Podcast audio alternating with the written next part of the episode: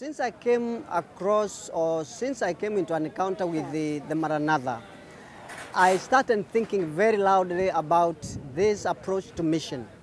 Many, many times we think mission is just, uh, you know, uh, going out and doing public evangelism or other outreach activities.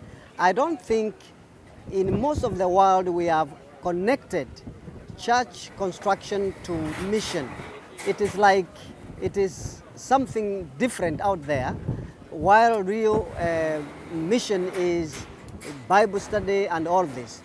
Now, I'll tell you what, in my division, many times we lose members whom we have won through public evangelism because when they come uh, and they find there is no place of worship, and these are people we have brought from well built churches, they totally feel very uncomfortable, and some of them even go back to where they came from. But I think with this approach of building churches, actually, even if we build churches in areas where there are no members, I think there will be a greater likelihood of having people come to check on who are these guys who have built this house here. And the process of checking this, then they receive the message. So truly this is a, a very effective way of doing mission.